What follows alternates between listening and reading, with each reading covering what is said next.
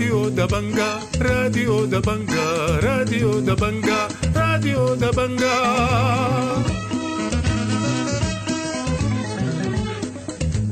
أهلا ومرحبا بكم مستمعي راديو دبنجا الأعزاء في برنامجنا اليوم الاثنين الموافق 11 سبتمبر عام 2023 برنامجنا بيشتمل على نشرة الأخبار وبرامج أخرى متفرقة ولكن في البداية حنقدم لكم نشرة الأخبار وإليكم عناوينها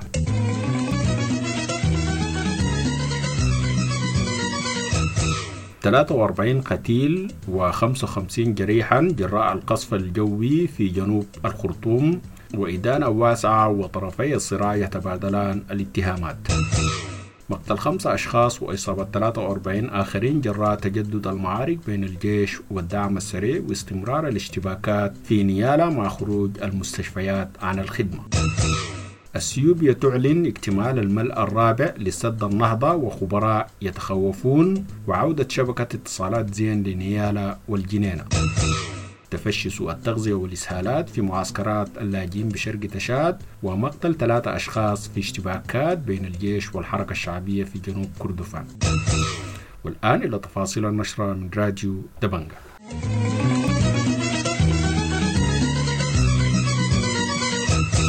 ارتفع عدد القتلى المدنيين جراء القصف الجوي لسوق جورو في مايو جنوب الخرطوم صباح الأحد إلى 43 قتيلا و55 جريحا. ووصف محمد كندشة المتحدث باسم غرفة طوارئ جنوب الحزام لراديو دبنجا الوضع الصحي في مستشفى بشاير بالمأساوي مشيرا إلى نداء وجهته غرفة الطوارئ للمواطنين بالقرب من المستشفى للتبرع بالدم كما وجهت الغرفة نداء عاجلا للأطباء والكوادر الطبية للوصول إلى المستشفى. وأشارت الغرفة أيضا إلى مقتل امرأة وطفلة جراء سقوط قذيفة بالحارة 14 بمنطقة مايو وإصابة سبعة أشخاص. وأضاف في هذا الخصوص في اللحظة اللي أنا بتكلم فيه في آخر إحصائية من المستشفى بتاع البشاير وصلوا ل 40 ديل الوفيين وغير الناس المصابين بإصابات خطيرة بالغة وفي ناس مصابين يعني إصابات يعني طفيفة عموما المستشفى بتاع بشاير عبارة عن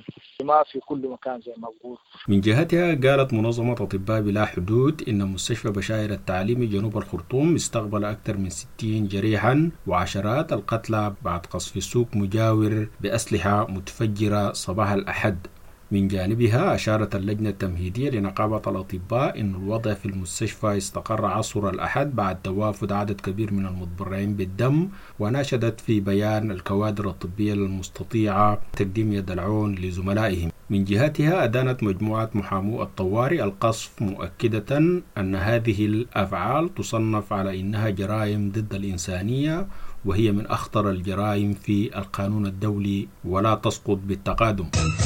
اتهمت قوات الدعم السريع الجيش بقصف جوي على السكان بحيمايو جنوب الخرطوم صباح الأحد مما أدى لمقتل وإصابة العشرات. كما اتهمت في بيان الجيش بتنفيذ هجمات جوية على مناطق الحاج يوسف الوحدة شرق النيل مربعي 7 و10 مساء السبت مخلفا ورائه عدد 13 قتيلا معظمهم من الأطفال.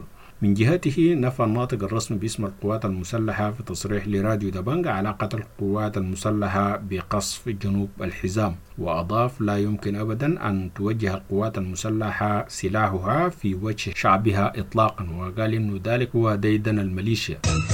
شهدت مدينة الفاشر صباح الأحد هدوءا بعد الاشتباكات التي دارت بين الجيش والدعم السري يوم السبت وخلفت خمسة قتلى و42 جريحا.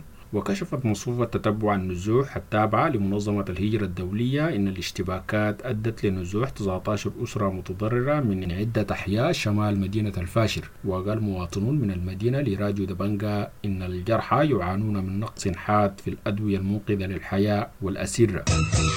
عادت شبكة الاتصالات إلى نيالا يوم السبت بعد أكثر من شهر من انقطاعها بسبب الحرب الدائرة بين الجيش والدعم السريع. كما عادت شبكة اتصالات زين إلى الجنينة بعد انقطاع دام لأشهر وأكد مواطنون من نيالا في اتصال هاتفي مع راديو دبنجا تبادل الجيش والدعم السريع القصف المدفعي بنيالا يوم السبت. من جانبه قال الدكتور أحمد يونس مسؤول التنسيق في غرفة طوارئ نيالا لراديو دبنجا إنه جميع المستشفيات خرجت من الخدمة عدا المستشفى التركي وعدد من المراكز الصحية ويعاني المستشفى التركي من عدم توفر الشاش ومواد التخدير والأكسجين. وأضاف في هذا الخصوص التأسيسي التعليمي التخصصي مستشفى الشرطة مغلقة منذ نشأ الحرب من 15 أبريل. وحيدة شغالة مستشفى التركي بعد المراكز الصحية في الأحياء. ولكن هذه المراكز تفتقر لأقل المقاومات الصحية زي الشاشة والمخدر وغيرها. عشان كده ما في أي عمليات جراحية ممكن تكون بسهولة في ولاية جنوب دارفور إلا يتم تحويل يا إما إلى ولاية الضيان إما إلى وسط مدني.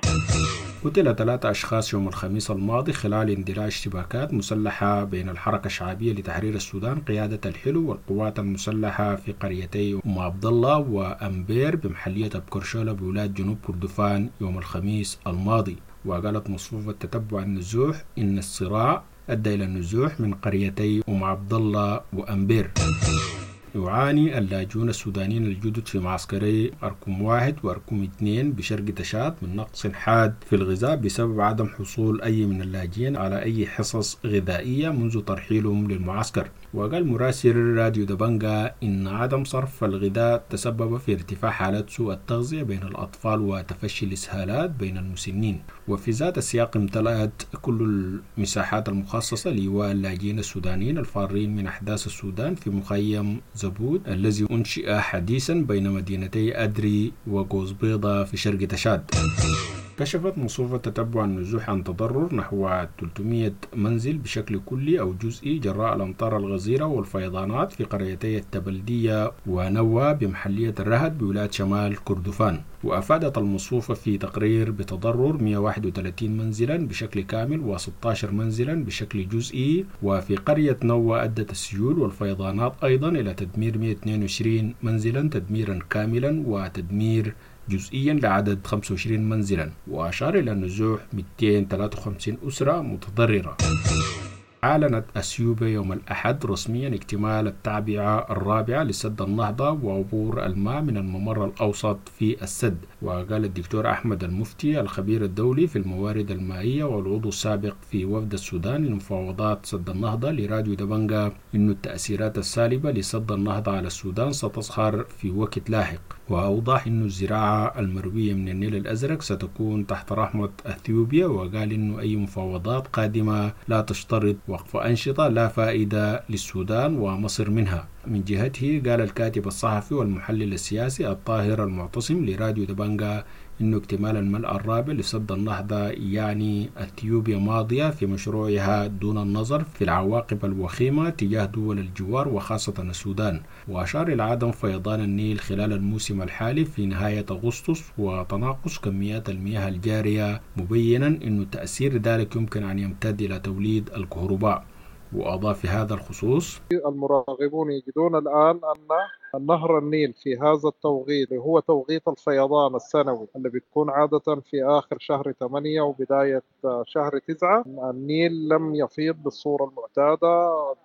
قلة المياه الجارية فيه بحسب المراقبين وده تأثيره ممكن يمتد. من جانبه قالت الصحفية أسماء الحسيني مديرة تحرير صحيفة الأهرام المصرية والمتخصصة في الشؤون الأفريقية أن المفاوضات الفنية التي انعقدت في أغسطس الماضي بين السودان ومصر وأثيوبيا لم تتوصل لإحداث اختراق مأمول للمضي قدما في المفاوضات. وأكدت لراديو دبانجا أن أديس أبابا لم تقدم على خطوات لحل وسط واعتبرت جولة التفاوض المقبلة فرصة للجميع للخروج من الاستقطاب والتجاذب بسبب السد مؤكدة إمكانية الوصول لاتفاق لو توفرت الإرادة السياسية وحسن النوايا. وأضافت في هذا الخصوص أي توجه إثيوبي في هذا الشأن أعتقد أنه سيكون أمر مرفوض والحديث عن توزيع أنصبة المياه والمساس بحصة مصر أعتقد أنه أيضا سيكون أمر يعني فيه مساس بحقوق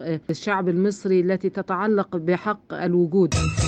ناشد رئيس اتحاد معاشي الخدمة المدنية ولاية شمال دارفور عبر راديو دبنجا وزير الرعاية والتنمية الاجتماعية بالتدخل العاجل لحل أزمة مرتبات معاشي الولاية. وكشف رئيس اتحاد معاشي الولاية يوسف محمد أحمد بدوي لراديو دبنجا إنه معاشي الولاية لم يصرفوا مرتبات خمسة أشهر. وقال رئيس اتحاد معاشي الخدمة المدنية ولاية شمال دارفور لراديو دبنجا في هذا الخصوص نحن المعاشين والمعاشيات في ولاية شمال دارفور وجينا بالحرب بغيرنا ولكن للأسف طال عمده تحملنا كل التبعات حيث مات عدد من المعاشين بسقوط الدهانات وجرح الكثيرين منهم وأنا شخصيا أصبت برصاصة في قدم اليسرى.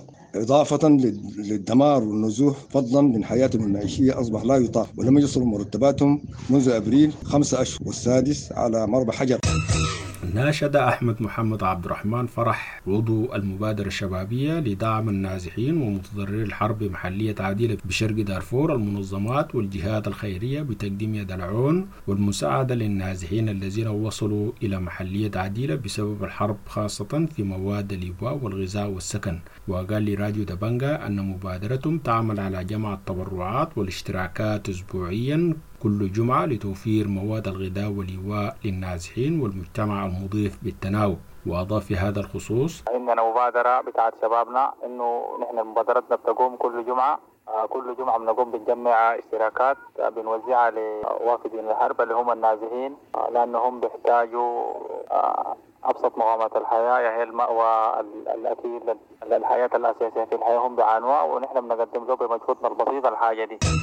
أعلن بنك السودان المركزي عودة العمل عبر نظام التسويات الآنية الإجمالية وإتاحة العمل به لجميع المصارف والمتعاملين مع الجهاز المصرفي وذلك اعتبارا من يوم الاثنين الموافق 11 سبتمبر.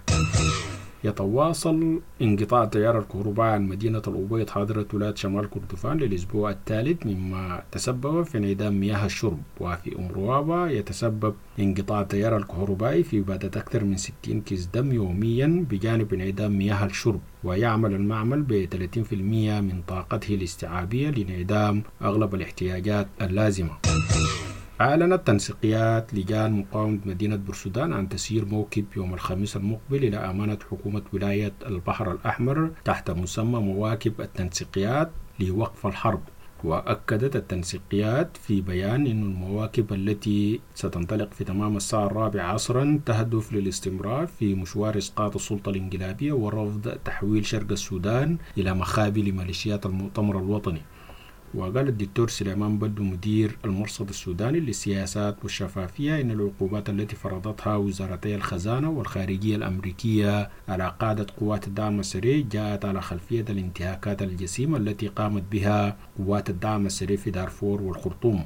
وقال لراديو دبنجا إنها تشكل ضغطا على الأطراف للجلوس لمفاوضات جدة. وقلل الدكتور سليمان بلدو في حديث لراديو دبنجا من التأثير المباشر للعقوبات على مجريات القتال اليومي. وبشأن أسباب عدم إدراج حمايتي في العقوبات الأمريكية قال الدكتور سليمان بلدو لراديو دبنجا إن العقوبات اتخذت منحى التدريج. الخبر الأخير في النشرة رحب اتحاد دارفور بالمملكة المتحدة بتوسيع عقوبات الخزانة الأمريكية لتشمل عبد الرحيم دقلو داعيا لمزيد من الإجراءات. وطالب الاتحاد في بيان باستخدام أي أصول أو أموال جرى تجميدها من الدعم السريع لمساعدة النازحين واللاجئين.